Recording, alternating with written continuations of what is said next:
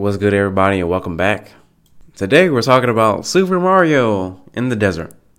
It'll make sense in a little bit, but let me let me just explain. So a couple of podcasts ago, I was talking about being alone and how most people have never actually been alone, and since they've chosen that lifestyle, they don't really have a personhood outside of um, their community. Their main value is to value everything that the community values and therefore they're not able to actually connect on any deep level with anybody and that they just really they just enjoy mutual distraction and vanity and they call that connection. And i made the point that people who genuinely spend time alone like not distracting themselves with the internet tiktok whatever it is and they actually think for themselves and choose their values those people are the most creative. They solve the most problems in real life. And most importantly they become able to see someone else for their values. They're able to see the bullshit values that most people hold, that um, they're just vanity and distraction junkies, and they're able to see genuine values that other people hold that are equals to theirs. And they feel admiration and respect for those people, and those should be the people that they seek as companions. If you want to more learn more about that, I think it's I can't remember what I called it. It's just like two or three episodes ago. Just go listen to it real quick. But now we're going to talk about the desert, and then I relate it to Super Mario. So, the desert is like you know you get trapped in the desert. You're in a town, and you decide, hey, we need some water. I'm gonna go this way toward the oasis, right?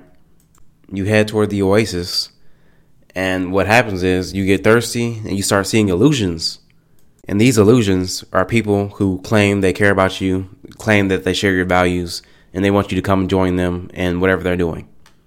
As you get closer to them, you realize that they don't have any values. They're they're they're, there's uh, excuse me, they're just there for distraction and vanity.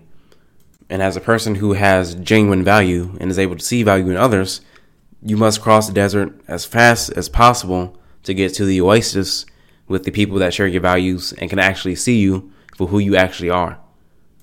The longer you stay in the desert, which is to say, the longer it takes you to find the people who are actually like you, that share your values and can see you for who you actually are, the more likely you will fall to the illusions of the regular people that don't think, that don't choose values, that just enjoy distraction and vanity and call that value.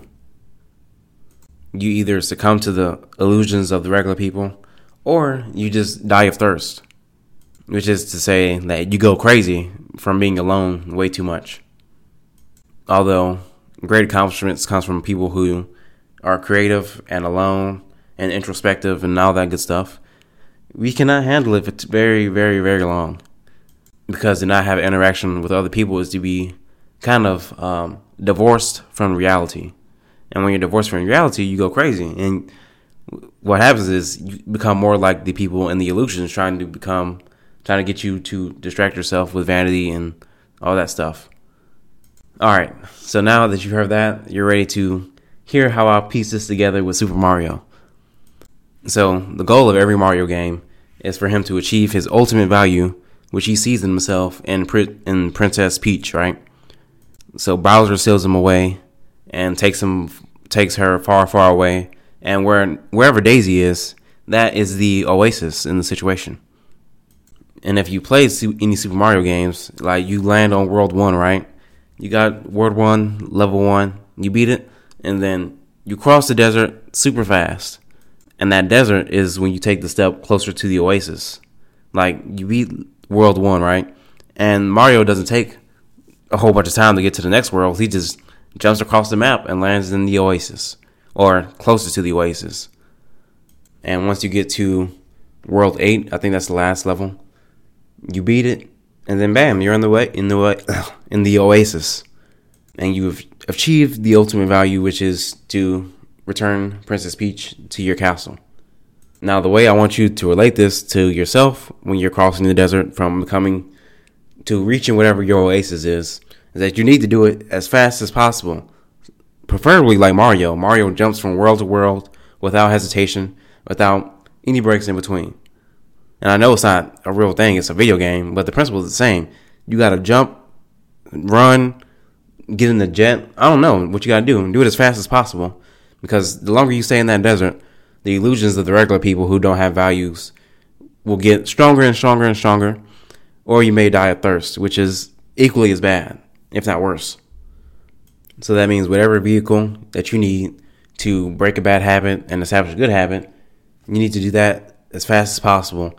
Do whatever you can to get to your oasis as fast as possible.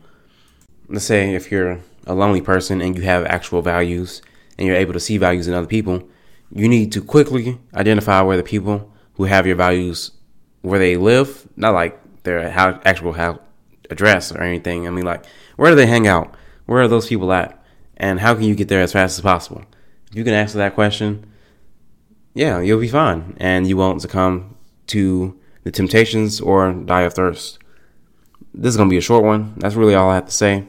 I hope you enjoyed the analogy. Hopefully, it makes sense to you. I think everybody's played Mario at least once, or at least watched somebody play it or something.